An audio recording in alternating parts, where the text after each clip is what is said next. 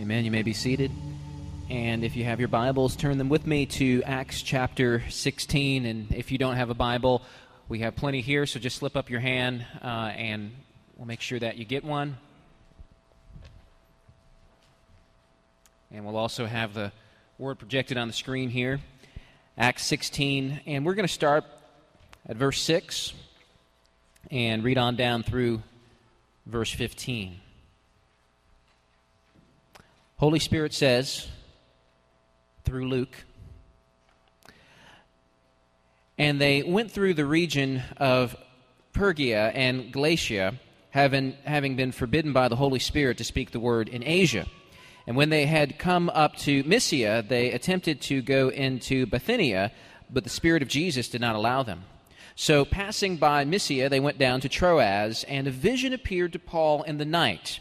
A man of Macedonia was standing there, urging him and saying, Come over to Macedonia and help us. And when Paul had seen the vision, immediately we sought to go on into Macedonia, concluding that God had called us to preach the gospel to them. So, setting sail from Troas, we made a direct voyage to Samothrace, and the following day to Neapolis, and from there to Philippi, which is a leading city of the district of Macedonia and a Roman colony. We remained in this city some days, and on the Sabbath day we went outside the gate to the riverside, where we, we supposed there was a place of prayer. And we sat down and spoke to the women who had come together. One who heard us was a woman named Lydia from the city of Thyatira, a seller of purple goods, who was a worshiper of God. The Lord opened her heart to pay attention to what was said by Paul. And after she was baptized, and her household as well. She urged us, saying, If you have judged me to be faithful to the Lord, come to my house and stay. And she prevailed upon us. Let's pray.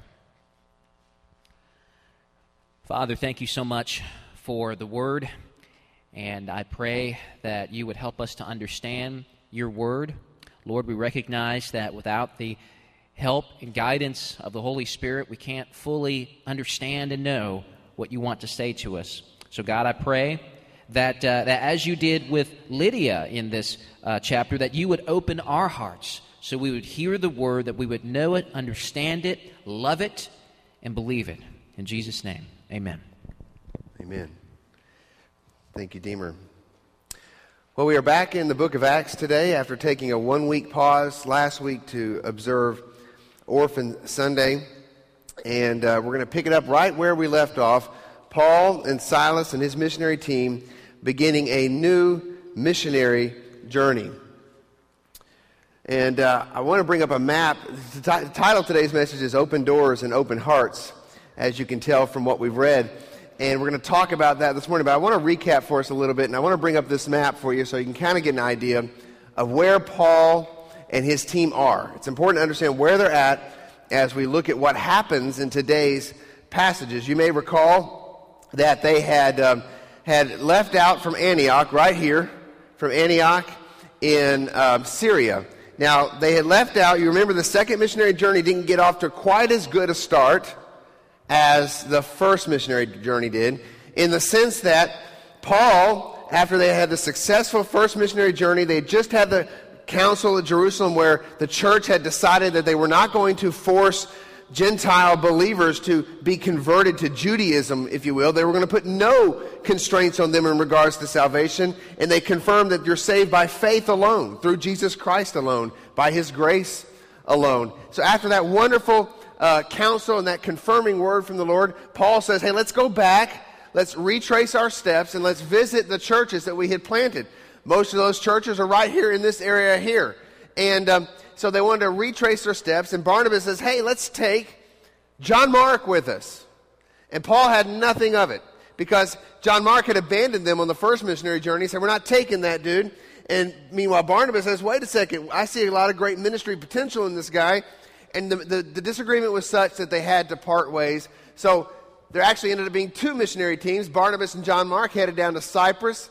And Paul, along with Silas, who had been one of the Jerusalem church's envoys to the church in Antioch to share the good news of what had happened at the, um, the, the Jerusalem council, Paul, along with Silas, headed out tracing their steps backward from the direction they had come the first time. So they leave from Antioch right here, and you follow this line. They head more than likely to Tarsus, which was uh, Paul's hometown, and then begin to visit the churches that they had established in Derbe, Lystra, Iconium, and Antioch in Pisidia. Now, in Lystra, they pick up another team member, if you remember. They pick up a guy by the name of Timothy, a young man who becomes Paul's spiritual son, if you will. And uh, he becomes an important part of this missionary team. And that brings us to today's passage. So, in today's passage, we start off in verse 6. They are sitting right here, trying to head out in this direction westward. And we read this in verse 6. They went through the region of Phrygia and Galatia having been forbidden by the Holy Spirit to speak the word in Asia. So they were forbidden by the Holy Spirit to speak the word in this area right here. So you can see their line here. It kind of stops abruptly and starts going north. So they're forbidden.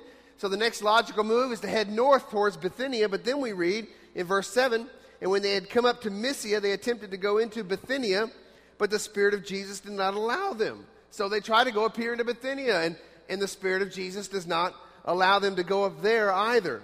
So passing Mysia, they went down to Troas. So then they continue and they're going on over to the city of Troas, which is right there. Today I want to talk about guidance. Uh, a couple weeks ago, I lost, I didn't really lose, someone stole my GPS out of my car, and I haven't been the same since. Okay, I, got, I had become so um, reliant on that little bitty device that now I don't have it. I'm getting lost. I'm getting frustrated because at least, you know, if I'm out there and I need to find something quickly, I can punch that in. And now I don't have it, and I'm having to go to Google Maps and print out directions. Can you believe that? Actually, printing out directions or writing them out, even worse, or calling people and saying, How do I get to your house? And it's really, really been frustrating. I relied a lot on my GPS for guidance. So I want to talk a little bit today about guidance. How do we, how do we find guidance. How does God guide us? I want to talk to you this morning about trusting God, trusting in the one who guides us, who by his own sovereign will opens doors and closes doors of ministry. It also opens and closes hearts to the gospel. So that's why today's message is entitled Open Doors and Open Hearts. All throughout Acts, all throughout this book, we've seen so far um, as God's people carry out the Acts 1, man, 1 8 mandate, which was to take the gospel, take the gospel to Jerusalem, then Judea, and then outside of Judea into Samaria, and then to the ends of the earth, as they carry out this mandate, we've seen all throughout this book of Acts an extraordinary combination. A combination of strategic planning on one hand, where God's people say, okay, I'm going to do this, I'm going to go this direction, I'm going to plan to do this. Strategic planning on one hand, and then, on the other hand, a sensitivity to God's sovereign guidance. I've mentioned these couple of passages um, at least twice, maybe more, as we've gone through the book of Acts, because you see this tension all through the book of Acts. We've entitled it The Sovereignty of God in the Gospel in the book of Acts. That's the subtitle for our series, He Reigns, which is the series we're in as we go through the book of Acts. And you see this tension between God's sovereignty over all the situations and everything that's going on, and God's expectations for his people to go and to do and to act and to plan and to strategize. And so we see this tension, and I've mentioned these couple of verses from Proverbs 16. I call it the Proverbs 16 tension. That's what I call it. You can call it whatever you want to. Proverbs 16:3 says this: "Commit your work to the Lord, and your plans will be established." In other words, we are to work. We are to make plans. We are to strategize. Commit your work to the Lord, and your plans will be established. And then in verse 9, it says, The heart of a man plans his way. In other words, he's strategizing, he's acting, he's doing, but the Lord establishes his steps.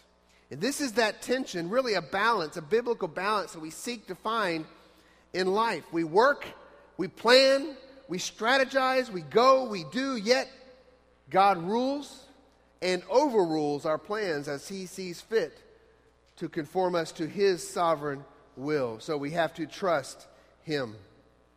There's a lot of, a lot of ideas out there today regarding how we sense God's will or hear God's voice.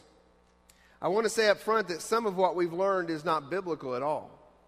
Some of what we've learned about hearing God's will is based more on superstition than it really is biblical guidance regarding hearing or following God's will.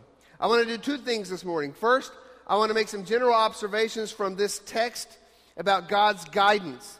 And then I want to go into a bit more detail about how we can expect God to guide us today. In this day and age, how do we expect God to lead us? How do we expect Him to guide us? So I want to look at those two th- things. So, one thing we can see clearly here in the book of Acts, without question, is that the Holy Spirit oversees the spread of the gospel and He guides His people, okay, to spread that gospel message. He guides His people to spread the gospel message. Actually, the Holy Spirit is the main actor in the book of Acts. The Holy Spirit's the main actor in Acts. He's the one doing all the work. It's at Pentecost, it was the coming of the Spirit that launched the gospel enterprise. Okay, he's the one who led Philip to the Ethiopian eunuch. He's the one who gave Peter the dream on the, on, on the roof to, to go to Cornelius. He's the one who sent the missionaries out. Remember, it said the Holy Spirit sent Paul and Barnabas out. The Spirit is the main actor here. And he's the main actor in this passage as well. In verse 6, it says they were forbidden by who? By the Holy Spirit. And in verse 7, it says, But the Spirit of Jesus did not allow them to go up into Bithynia. So I want to talk a little bit this morning about uh, God's guidance. And the first thing I wanted to, to notice or to understand, and I guess my clicker's not working, guys, so y'all are going to have to do it for me back there. Okay, so go ahead and bring up my next slide if you would. All right? Sometimes God uses negative guidance. Sometimes God uses negative guidance, or what we would call closed doors. Okay, that's just the fact. Have you ever experienced a closed door? It can be very frustrating when you experience a closed door. It happens. It happens a lot. God will shut down something we wanted to do, something we were planning on doing, something we, we thought was a great thing to do for Him, and it probably was a great thing to do for Him, but He he cuts it off, he shuts it down. God does use negative guidance. Now, we're not given all the details in this passage this morning regarding how God uh, shut down this, um, this plan for, to go into Asia and then into Bithynia. Okay, we're not, we're not given all the details as to how he closed the doors. It could have been a vision. I doubt it because they mentioned the vision about the man from Macedonia, and it seems like he would have mentioned all the visions if he had gotten multiple visions. It could have been a prophetic word. Silas was a prophet, so was was Paul for that matter. Um, maybe it was just circumstances. I mean, that's one of the ways God gives us negative guidance. He just doesn't work it out. the details, things just didn't come together. It may have just been circumstances. We don't know. All we know is that God closed the door on their plan to take the gospel to these two areas. So I've got a few thoughts. And if you look at your notes there, I know today it looks like your notes are very long and, they kind of are, but I'm going to go through it pretty fast. Don't freak out. I know after last week's message, you're all thinking, are we going to get out of here today before 1? Yes, yes. I, I think we're going to be on time today. All right, number one, God does sometimes close the doors. Oh, get, get rid of number two there. God does sometimes close the doors on good plans. Get rid of number two for me there, if you would. God does sometimes close the doors on good plans. They were prevented from what? Speaking the word, is what the scripture says here. That's a good plan. I mean, they're going to share the gospel. It doesn't get much better than that. And God does shut down things that are good sometimes. Think about it. God prevented a missionary team, a successful missionary team, from preaching the gospel in these two areas that were surely filled with thousands, perhaps hundreds of thousands, maybe millions of people who needed to hear the gospel, and he shuts it down. God does sometimes close the door on good, godly plans, and nothing could be more godly than what Paul and his missionary team were trying to do here. Okay, we need not get frustrated when God shuts down our good intentions. Instead, we need to just keep on working. We need to just keep on working. We need to keep doing. We need to keep acting, which brings me to number two. Okay? The fact that God does sometimes close the doors on good plans does not mean we remain static and do nothing. Paul and Silas, they got out a map. They probably planned and they prayed and they strategized and they went. They were active, they were not static. I'm going to talk about this a little bit more later, but this is a key part in discerning God's will for our life. This is a key part in discerning God's guidance. And that is we're going to be active, we're going to do, we're going to, going to be going. There's this common notion out there that you hear a lot of times people say, well, I'm just waiting on the Lord, waiting on the Lord's guidance. There are times when God calls us to wait. Okay, I'm not saying we don't wait, but you don't wait, just sit on your hands and wait. You wait and you do. You wait and you go, and you wait and you act. And you let God open the doors here. It does, there's no indication here that, that Paul and Barnabas, I mean, Paul and Silas had, had, had found out about these closed doors in advance. Instead, it says that they went and they were blocked. They were active, they were doing. Paul and Silas would have never discovered the open door had they not first run in, I mean, the closed door, had they not first run smack dab into it.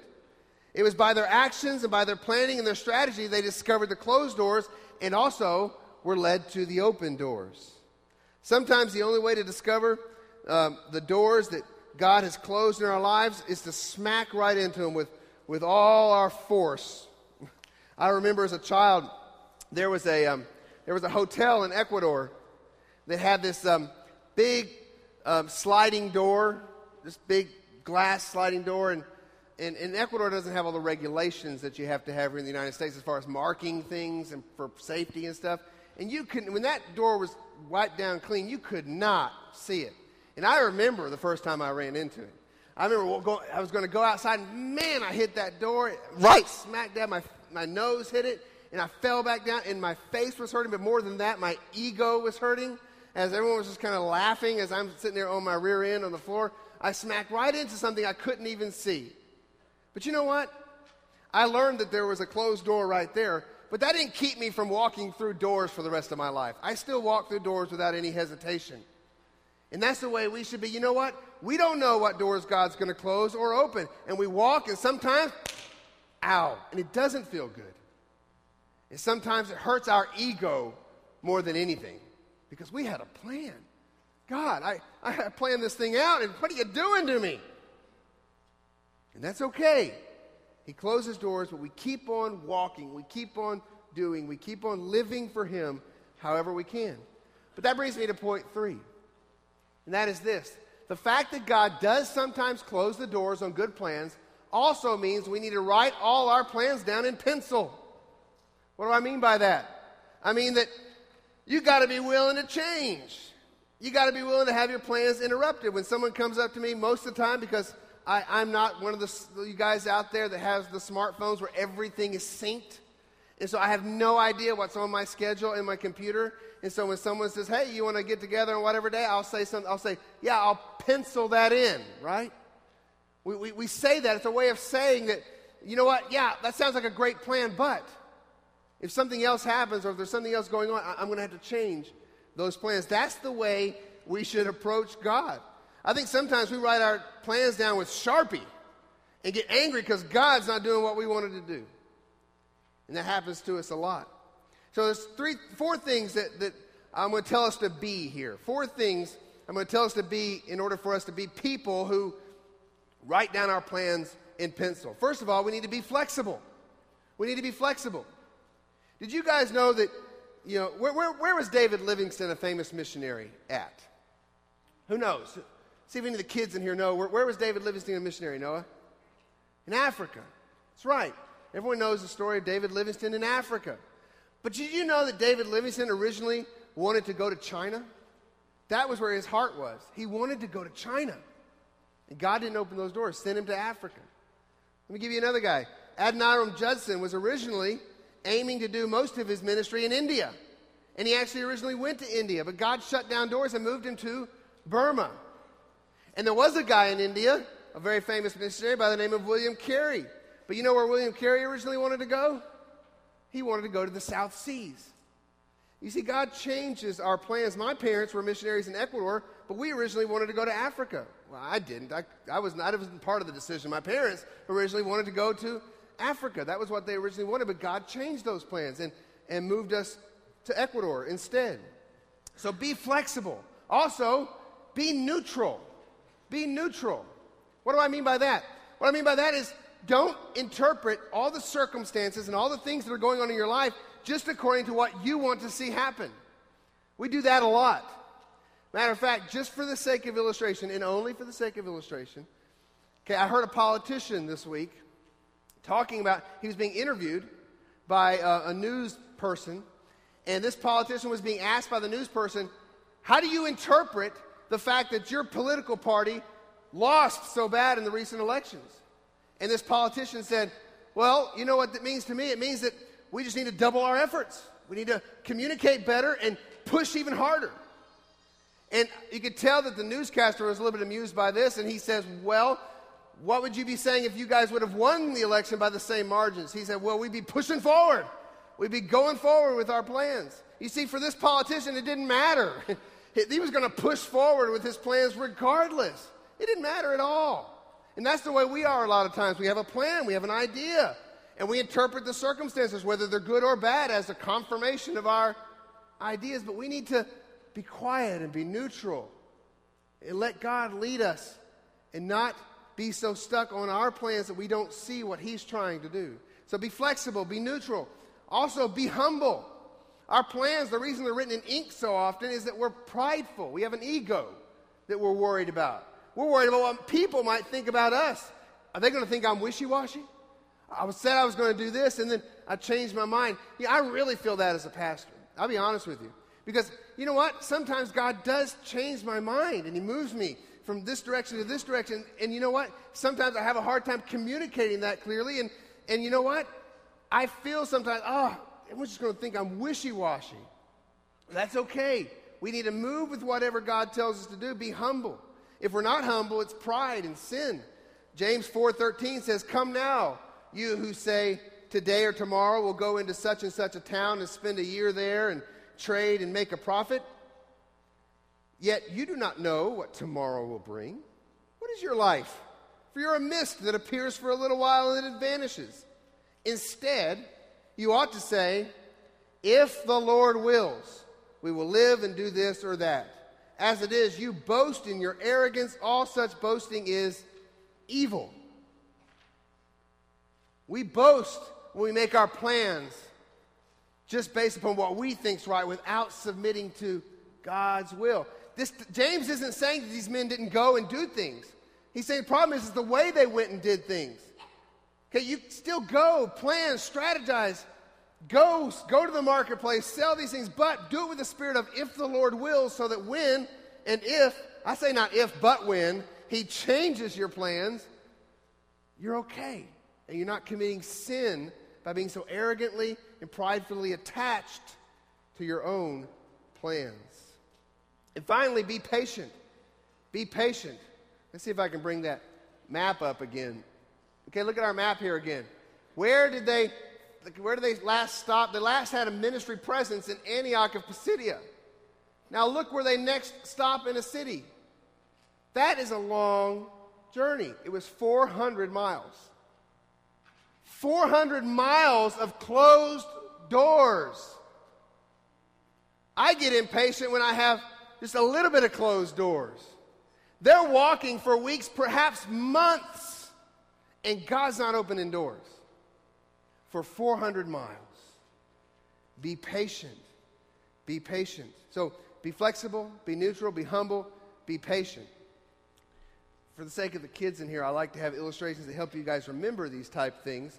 And so this is one of my favorite. I've done this a lot of times when I was in children's ministry, but I've got a couple of, of cups here of, um, well, liquid. And you know, I think about this marble as like God's answer to our prayers or to a guidance for us. Sometimes, sometimes his answer is yes. I'm going to drop this in there. So here comes God's answer. Yes. And we get God's answer. Go, go do. And he blesses what we're going to do. Sometimes his answer is pretty quick no. I mean, he shuts it down immediately. You know, and his answer comes and boom, no. Yes, no. And I think we're okay with that, aren't we? Okay, God, just tell me. You know, do you want me to do this or not? Great. All right. I won't or I will. It's, it's that waiting, it's that 400 mile trek of life that makes it hard because I think a lot of times this is what happens, okay? Here comes God's answer, and He says, Wait. And it just slowly comes, that open or that closed door just slowly, slowly comes. It's going. It's coming. Don't get impatient. There it goes.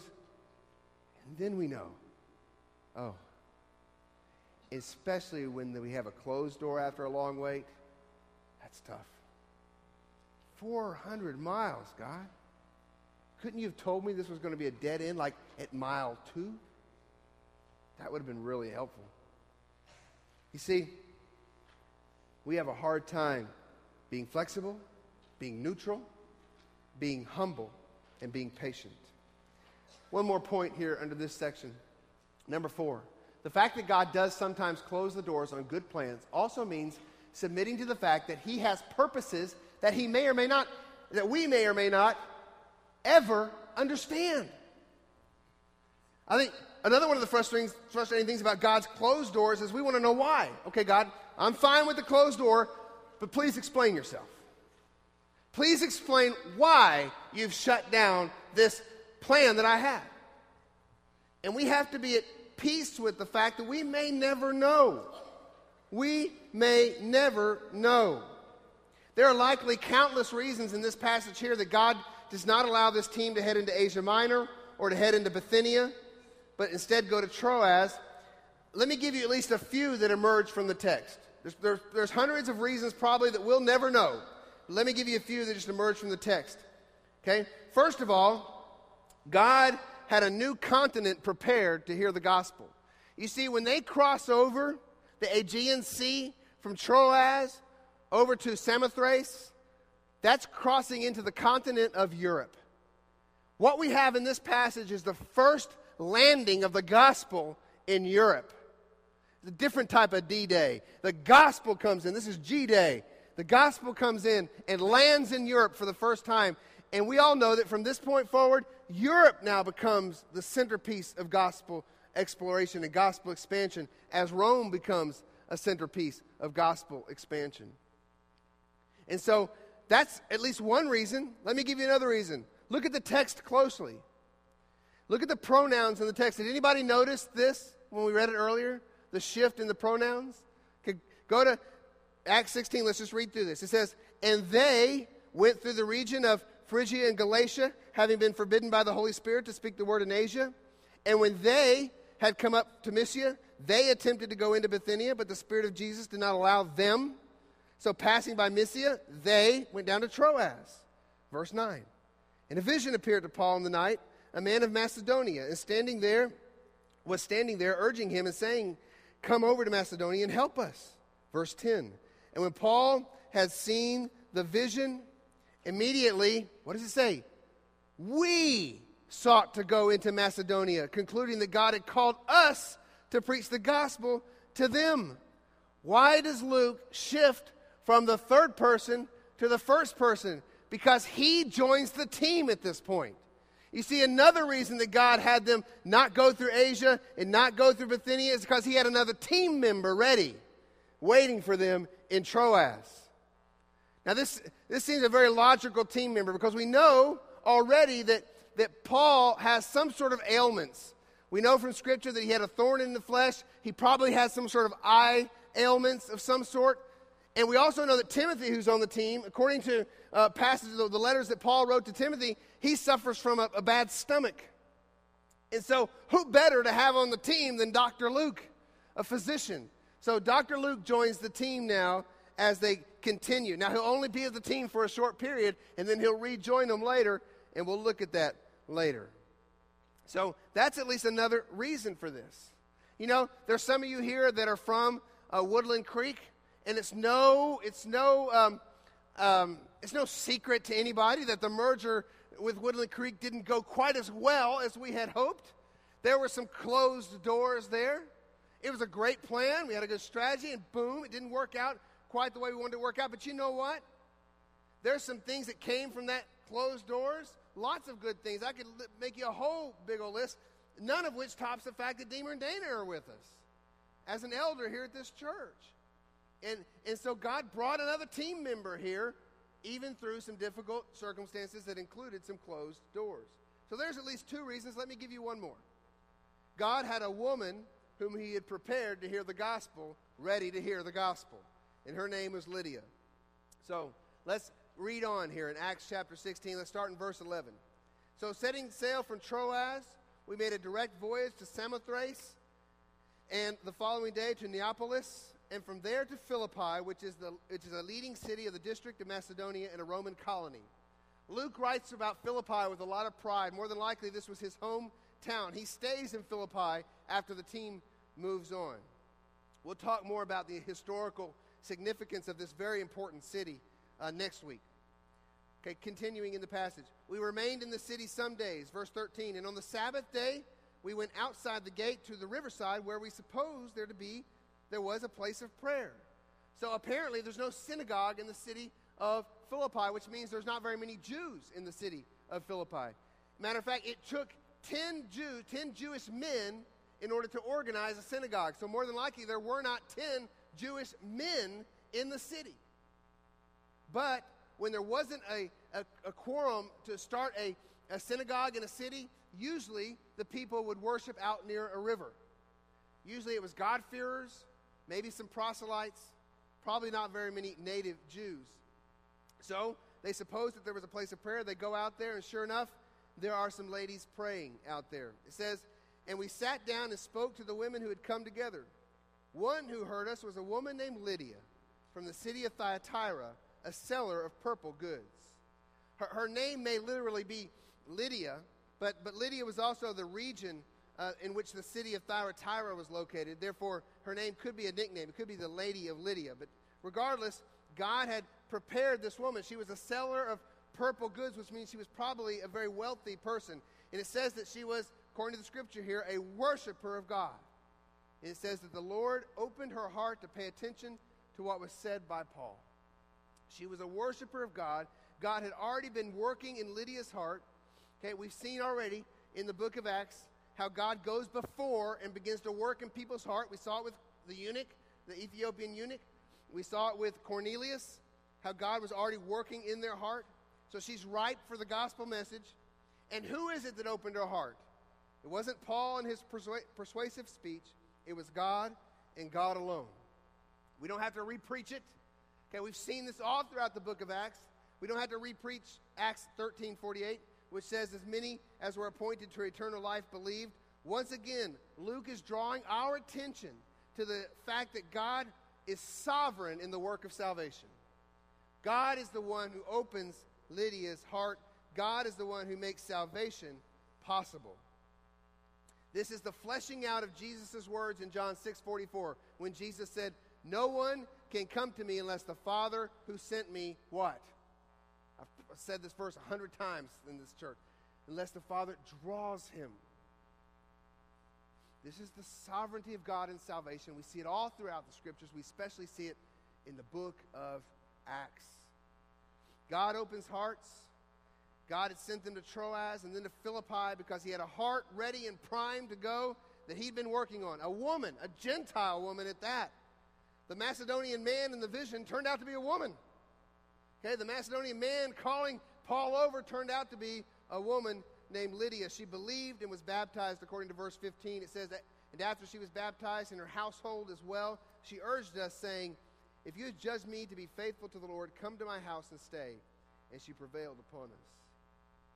God not only had a wealthy Gentile woman in mind, he had her whole household in mind. Perhaps Paul had in mind great numbers of churches, great numbers of people coming to the Lord in Asia and in Bithynia. But that's us. We focus on numbers, don't we? Oh, yeah. But God focuses on one person at a time, one heart at a time. He had, he had Lydia ready. He had Lydia ready. Now, it does beg the question well, what about Bithynia? What about Asia? Doesn't God care about those people? Of course He does. Of course he does. God's plans can't be thwarted. The gospel will get there too. Matter of fact, we learn in Acts, we'll see how Paul gets the opportunity to plant churches in Asia. Revelation chapter 2 and chapter 3, you know that familiar passage, the seven letters to the seven churches? Do you know where those seven churches are located? In Asia. Those are the seven churches of Asia. So the gospel does penetrate Asia. Another, another interesting thing here uh, this woman, Lydia, she's living in and doing business in Philippi, but she's not from Philippi. Where does the scripture say she's from? She's from Thyatira. You know where Thyatira is? It's in Asia. It's in Asia. So God, God says, don't go to Asia, and then sends them to Macedonia and saves an Asian. When God wants an Asian to be saved, He doesn't have to send us to Asia because He can do anything. He sends Paul and Barnabas into Europe and saves an Asian. That's the way God does things sometimes. What about Bithynia? 1 Peter 1 1, in the, in the, in the beginning salutation to Peter's um, um, letter, it says this Peter, an apostle of Jesus Christ, to those who are elect exiles in the dispersion of Pontus, Galatia, Cappadocia, Asia, and Bithynia. God is in charge of getting his message to his elect in all corners of the earth. We simply walk through the open doors and try to keep from crashing through through the closed ones. You know that same hotel? The next year we were there, a little girl hit that same window. She hit it with a whole lot more force than I hit it with and actually broke through the window. And glass rained down on her and cut her up. She ended up being okay, and the hotel ended up after that replacing that door. But I thought about if we want to force our plan and our will on God, you go for it and you see what pain you're going to go through. Because ultimately, God's purposes will prevail, not necessarily ours. So sometimes God uses negative guidance, sometimes God uses positive guidance. And when Paul had seen the vision, immediately we sought to go into Macedonia, concluding that he had called us to preach the gospel to them. In this case, it seems pretty obvious. God sent a vision, but, but when it says they concluded, concluding that God had called us to preach the gospel to them, that word concluding, it actually means they spent time pondering it. I mean, I would think if I saw a vision, I'd be like, okay, yeah, go. But these guys had to think about it. So they had to pay attention. They had to seek God. You know what? The Bible says you can get visions that aren't from God. And so they had to ponder it. They had to think about it. They had to seek God's guidance and God's will before they walk through that open door.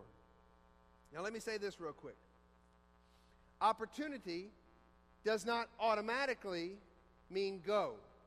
So, open doors does not automatically mean go. And opposition does not automatically mean no. Opportunity doesn't automatically mean go, and opposition doesn't automatically mean no. I don't want you to think that from this passage. We must have spirit led discernment and wisdom when we're trying to follow God's guidance. Let me give you two examples where, where this is the case. 2 Corinthians 2:12, Paul says, you'll recognize these cities. This is on a different journey. When I came to Troas to preach the gospel of Christ, even though a door was opened to, for me in the Lord, my spirit was not at rest because I did not find my brother Titus there. So I took leave of them and went on to Macedonia. There was a door wide open. It doesn't automatically mean go. His spirit wasn't at rest. And Paul's spirit, Paul was a man who was connected to the Lord very well. And if his spirit wasn't at rest, it means the Holy Spirit wasn't at rest, and it wasn't for time for him to go through that open door, so he took leave of them. So we got to have spirit led discernment. Let me give you another one. Okay? And I'll just, I'm not even going to read the scripture unless you can go to Acts 21 if you want to. But you remember Paul?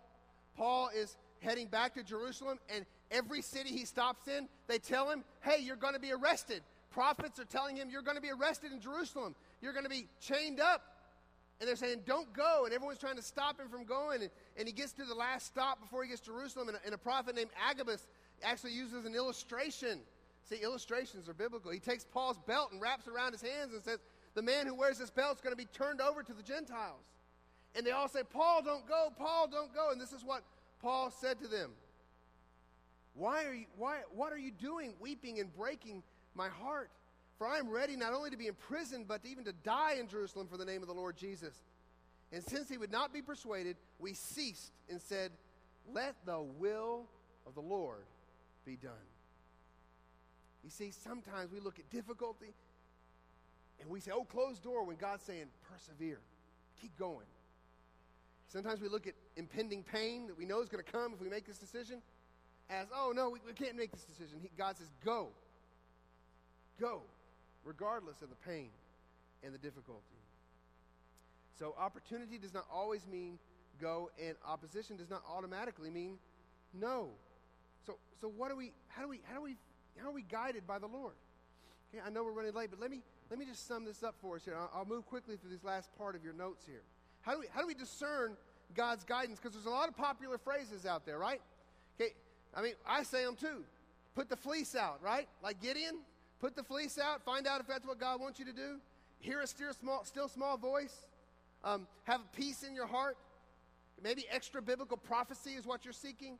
Uh, some sort of sign. I've heard people say, you know, hey, you know, if, if it lands heads, I'm going, tails, I'm not. God's sovereign, right? He's controlling the coin. So is that the way we find God's guidance in our life? Well, let me give us a few points here, and then we'll conclude. Number one, God guides behind the scenes through everyday circumstances. God's sovereign will is at work. Proverbs 16 9. God does guide the steps of man. God's sovereign will cannot be broken. God's moral will can be broken. Okay? God's moral will can be, we break God's moral will all the time when we disobey what He's willed. I will for you not to commit adultery, and if you commit adultery, you have broken God's moral will. Yet, God might use all the circumstances surrounding that sin to bring about a purpose, a plan that you could never could have imagined. That's God's sovereign will. And God's sovereign will can't be broken. God's sovereign will cannot be thwarted. And so, God's sovereign will is at work all the time behind the scenes, with or without our conscious cooperation. Nothing is too small. Bible says he's numbered all the hairs on your head, that not a sparrow can fall to the ground without his allowing it to happen. So nothing's too small.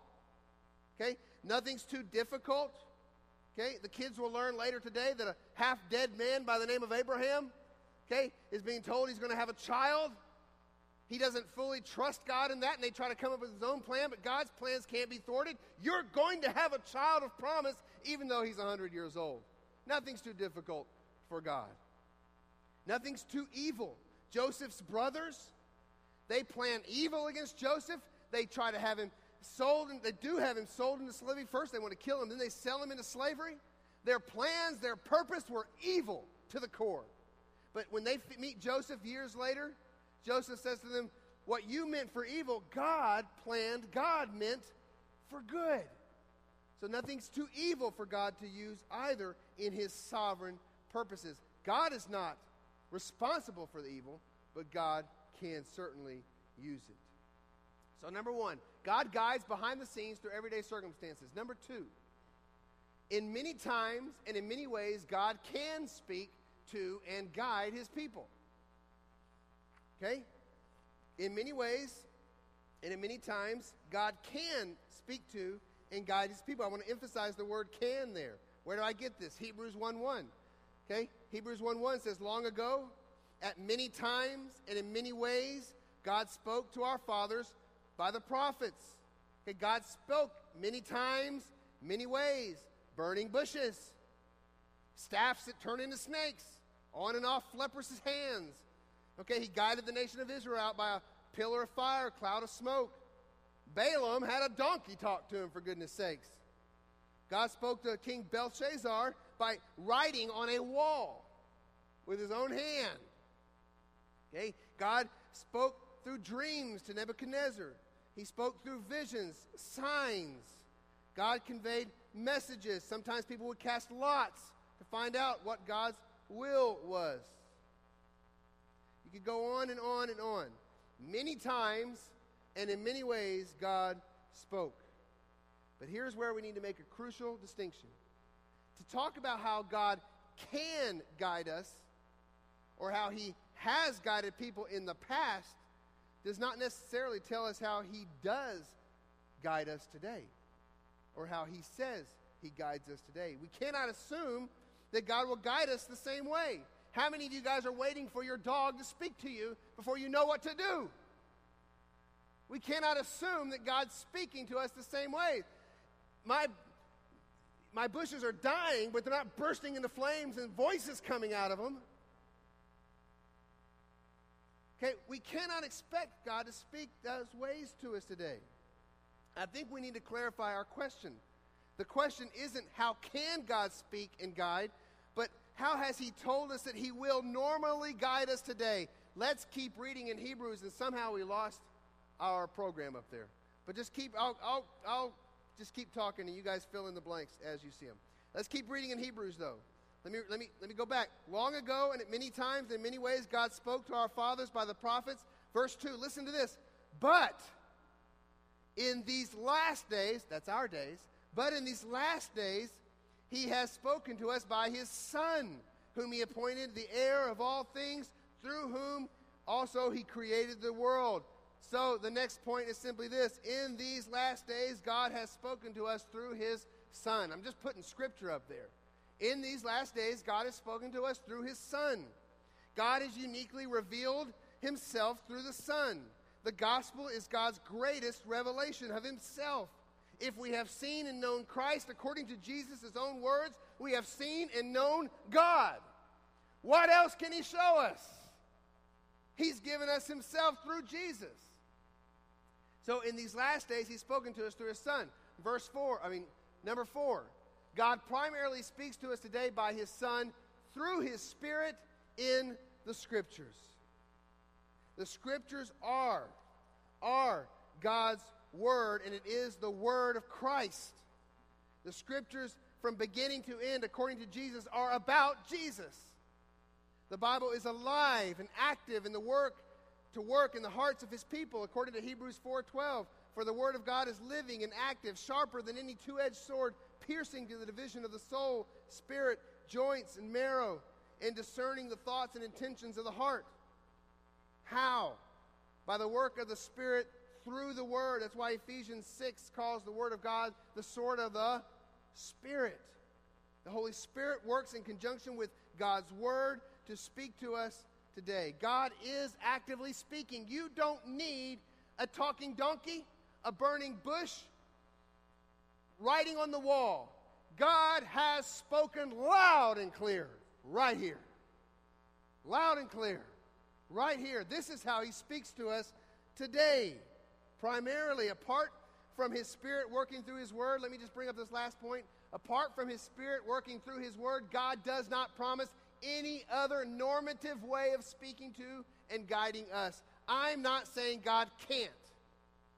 I'm saying that the way God tells us He will speak to us today is through His Spirit working through His Word, which is the testimony of who? His Son. He's spoken to us in these last days through the Son. Here it is. It's right here. God can do anything. So, what does this mean? Let's get practical here and then we'll conclude. We're almost done. Let's get practical here. How about peace? Should we seek peace? That's the one. I'm waiting for God to give me a peace. I say it all the time because I do wait for God to give me a peace. But how does that peace come to you? Are you waiting for a feeling? Don't wait for a feeling. Because you know what? Sometimes God's peace passes all understanding. In other words, it's a peace that doesn't make sense to us. Our feelings make sense. Knowing you're going to be short money next month because you've decided by God's will to give some of it to missions, that anxiety makes sense in our mind. But God's peace that surpasses all understanding can help us do that and know He's going to provide. So we do seek peace, but how do we find that peace? We find that peace by living a word saturated life and a prayer saturated life. If you tell me, oh, I just feel a good peace about it, I think my question is going to be to you, okay, tell me how God's been speaking to you through the Word to give you that peace. So don't just rely on subjective feelings. Same thing with the still small voice. Does God speak? Yes. But don't look for some subjective voice in your head. I heard God say this. Great. What scripture backed that up? Because when God speaks to us, it comes out of this I'm not saying you can't prompt our spirit to, to feel something and to feel like, hey, I need to go do this. That's fine. I may be stepping on some of your toes here because I think the way we normally operate is promptings of the Spirit. That's okay, so long as the promptings of your Spirit are coming out of your Spirit being united with Christ's Spirit in the Word and day by day devotions with Christ. If you're not day by day in the Word, don't trust the promptings of your Spirit, it'll lead you astray. The promptings of people's spirit get them a lot of trouble sometimes. The prompting of our spirit can only be trusted if we are spending hours in this word. So, how do we make decisions? Real quick. Okay, we should be in the word daily. If you want to know God's guidance and you want to make decisions, Mark, if you're trying to figure out who you're going to marry, spend time in God's word. All right? Mark, single, if there's anyone here. No, nobody here today, Mark. Sorry. If you're trying to figure out if God's calling you to adopt, by all means, get on your knees and get in the Word. Don't just wait for some sort of feeling. Don't wait for that. So we should be in the Word daily, which means we should be living by the Spirit daily. Then God's guidance can be felt, and it should be felt. It's not some mystery, guys. It's not like God's will's out there, and I got, oh, how do, how do I grab God's will? Oh, oh, oh, Oh, I got to see God's will. Oh, I saw a rainbow today. What's God telling me through the rainbow? Shut up. Spend time in the Word and then you live it out. And then it happens. And sometimes there's not a wrong decision. God says this, God says that. Oh, I can do either one. Just go. You don't have to wait for some mystical sign from God. Which brings me to how, we, how this guidance can be felt and how it should we should ask, first of all, is there a moral issue involved? If God is calling you for a career change and you feel God's calling me to career change, and that career change is that you're going to become a hitman for the mob, that is a moral issue. Or let me make it more practical. If He's calling you because there's an opening in the front office to just be a receptionist at an abortion clinic, that is not what God's calling you to. It's a moral issue. I don't know. Let me take that back. Maybe He is calling you there for a different reason. Not to support abortions, but to be a missionary. I don't know. That was just off the top of my head, so that's why I had to kind of retrack on that one. Okay, is there a moral issue involved? Okay, so we should try to discern that first of all. We should try to discern how are we going to know that? Right here. Okay, we should try to discern whether or not it's wise. Okay? Sometimes there's no moral issue involved. It just we just need spirit-led discernment. One of the most perplexing passages in all of Scripture is Proverbs 26, verses 4 and 5. This is what it says Answer not a fool according to his folly, lest you be like him yourself. That's wisdom. Don't answer. If someone gets in your argument, some fool's arguing with you, worry about that. Don't get pulled into that argument. Then verse 5 says, Answer a fool according to his folly, lest he be wise in his own eyes. Okay, God, don't answer the fool or answer the fool. I've got a fool asking me questions. God, I need to know. Answer the fool or don't answer the fool. Discernment. Discernment. Are you going to be drug into foolishness yourself? Don't do it. If you have an opportunity to pull this fool out of his out of his foolishness, then do it. Simple. Wisdom requires discernment. Spirit-led discernment. We should also seek wise godly counsel. We should ask whether or not there's an opportunity to advance God's name. And we should act or not act. Just do it. Just like I said in James 4, they just they went. As long as your heart's in the right place and you're saying, if the Lord wills, then just go. Do it. I kind of liken it to family dynamics. If my children are walking around the house and okay, there's some things they need to ask for. Dad, can I can I uh, go outside and play? In the street. No, you can't. Okay? But hopefully they have wisdom. They know not to do that. Or they may ask if they can do this or do that. That's, but sometimes there's no, it's just whatever they want to do. You know, Dad, can I play with my Matchbox cars or can I play with my Star Wars toys? You don't have to ask me that. Just pick. Go. There's no moral imperative here. Do whichever you want. But also, if we're using wisdom and we're led by the Spirit, if my son's walking through the house and he sees something that needs to be done, he sees a glass of water that's gotten spilled over, no one's noticed it, and he notices it, I expect him to go just pick it up. He doesn't have to go, hey, Dad, Do you want me to pick this up? That's the way we are. There's all kinds of things going on in this world, ministry opportunities. I think we walk around going, Oh Lord, do you want me to do this or do you want me to not? Oh Lord, what do you want me to do? Give me a sign, Lord. And God's saying, just get busy. If you're in the Word and you're following me, my Spirit's leading you, get busy. Do the work. You don't have to wait for the burning bush. Go, do, work, plan, strategize. I believe one verse sums it all up. Romans 12, 1, and we'll conclude with this verse. Verse, verse 1 and 2. Paul says, I appeal to you, therefore, brothers, by the mercies of God, to present your bodies as a living sacrifice, holy and acceptable to God, which is your spiritual worship. That's your worship, friends. Give God everything. So so you're in His Word, you're seeking Him, you're a, you're a living sacrifice. Verse 2 Do not be conformed to this world, but be transformed by the renewing of your mind. How does that happen if you're in the Word? And then it says this that by testing you may discern what is the will of God, what is good and acceptable and perfect. The will of God is not some mystery, it's right here. Give yourself over to the Lord, let Him renew your mind, let this just wash your mind every morning and then you'll know. You'll know what God wants you to do. Sometimes it may be yes, sometimes it may be no. Sometimes He may have you wait for 400 miles or more. Let's pray. Heavenly Father, as we come to a close of the message this morning, I pray, Lord, as we take this time to sing a song to you and, and to, to respond with our prayer requests, with our offerings, um, Lord, that we would make this a genuine time of response. Lord, I believe with all my heart that a relationship with you is interactive, that it's two way. We speak to you like we are now as we pray. We hear from you in your word. We respond to you when you've spoken to us through your word. God, this is, this is what the Christian walk is all about. It's not some mystery. So, God, I pray to help us avoid the temptation to, to think that we've got to have some hyper spiritualized, mystical experience in order to, to know your will. God, that's more from pagan religion than it is from Christianity. God, we know you can do anything. God, you can write on these walls behind us this morning if you want to. You can do whatever you want.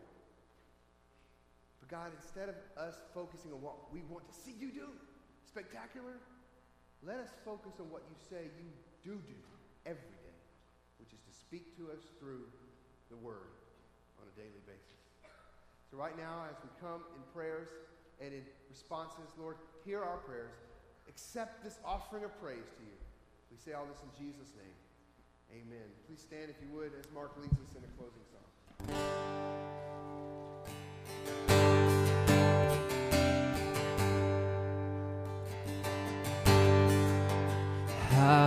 Firm a foundation, ye saints of the Lord, is laid for your faith in his excellent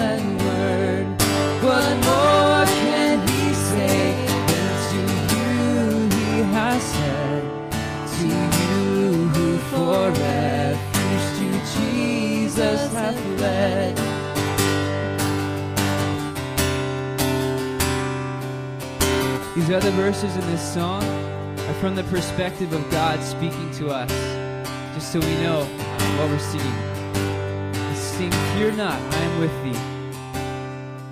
Fear not, I am with thee. Oh, be not dismayed, for I am thy God, and will still give thee aid. I'll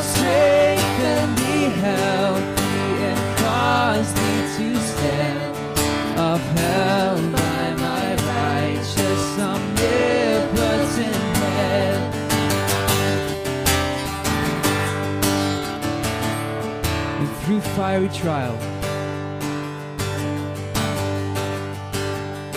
When through fiery trials thy pathway shall lie, my grace all sufficient shall be thy supply. The flame shall not hurt thee, I only design thy dross to consume like gold to refine. A soul that on Jesus is lean for repose. The soul that on Jesus has leaned for repose. I will not, I will not desert to hell should endeavor to shake, I'll never, no, never, no, never forsake. That soul, though all hell should endeavor to shake, I'll never, no, never, no, never forsake. God, thank you that you don't forsake us. You don't leave us alone to try to figure things out, Lord. Your will for us is not a mystery. Your will is right be- before us. Thank you, Lord. Thank you that you lead us, that you're faithful to do that. God, help us to listen. We will do our best to listen and to act according to what you say. Pray this in Jesus' name. Amen. Amen. Let's continue in prayer over these shoeboxes that have been graciously donated by so many of you. Father God, um, thank you for calling this church to partner again with Samaritan's Purse uh, in this shoebox Christmas outreach. Uh, Lord, thank you for the families uh, that have responded to your call to participate in this ministry. It may seem like a small thing to get a little box together and put a couple toys and a toothbrush or a couple little other items in there. It may seem like a small thing, Lord, but it's a big thing. Uh, there are children that lack so many of the things that we take for granted, including having something to open up for Christmas. And so, Father, I pray that as these shoeboxes get, get sent all over the world, uh, that you would use them to not only bring a little bit of joy to uh, the heart of a child, but also to reveal yourself to them, Lord, because there will also be gospel messages that are being sent with these shoeboxes, Lord. And we pray that many children would see you and know you and understand who you are and understand the gospel for the very, very first time, Lord. And um, we pray your blessings go with these boxes. In Jesus' name, amen. And uh, we have a, a, couple of new friends that are joining our church. I'm going to have Steve uh, introduce them to you. I'm going to have the McCreary's come on up here. They would. They've been through our new member class and have uh, agreed to our covenant and are coming to join our church as covenant members, covenanting themselves with you guys and um, with the Lord uh, to be a part of this body. They've brought their very beautifully designed rocks. these all these new members are putting all the old members to shame with their rocks. All right, this is an, a beautiful rock, and so um, Bobby and Kara, and let's see here, Hannah and Eden. All right, and so they're joining us today. So uh, let me just ask you, Bobby, have you guys read and do you agree to abide by the covenant of Harvest Community Baptist Church? We do. All right then we welcome you as part of our community of faith. And I'm going to ask anybody who might feel led this morning to come and lay hands on the McCreary family as we join them to be, as they join us to be a part of our family. And I'll say a quick word of prayer over them, uh, that God will bless them as part of our church body.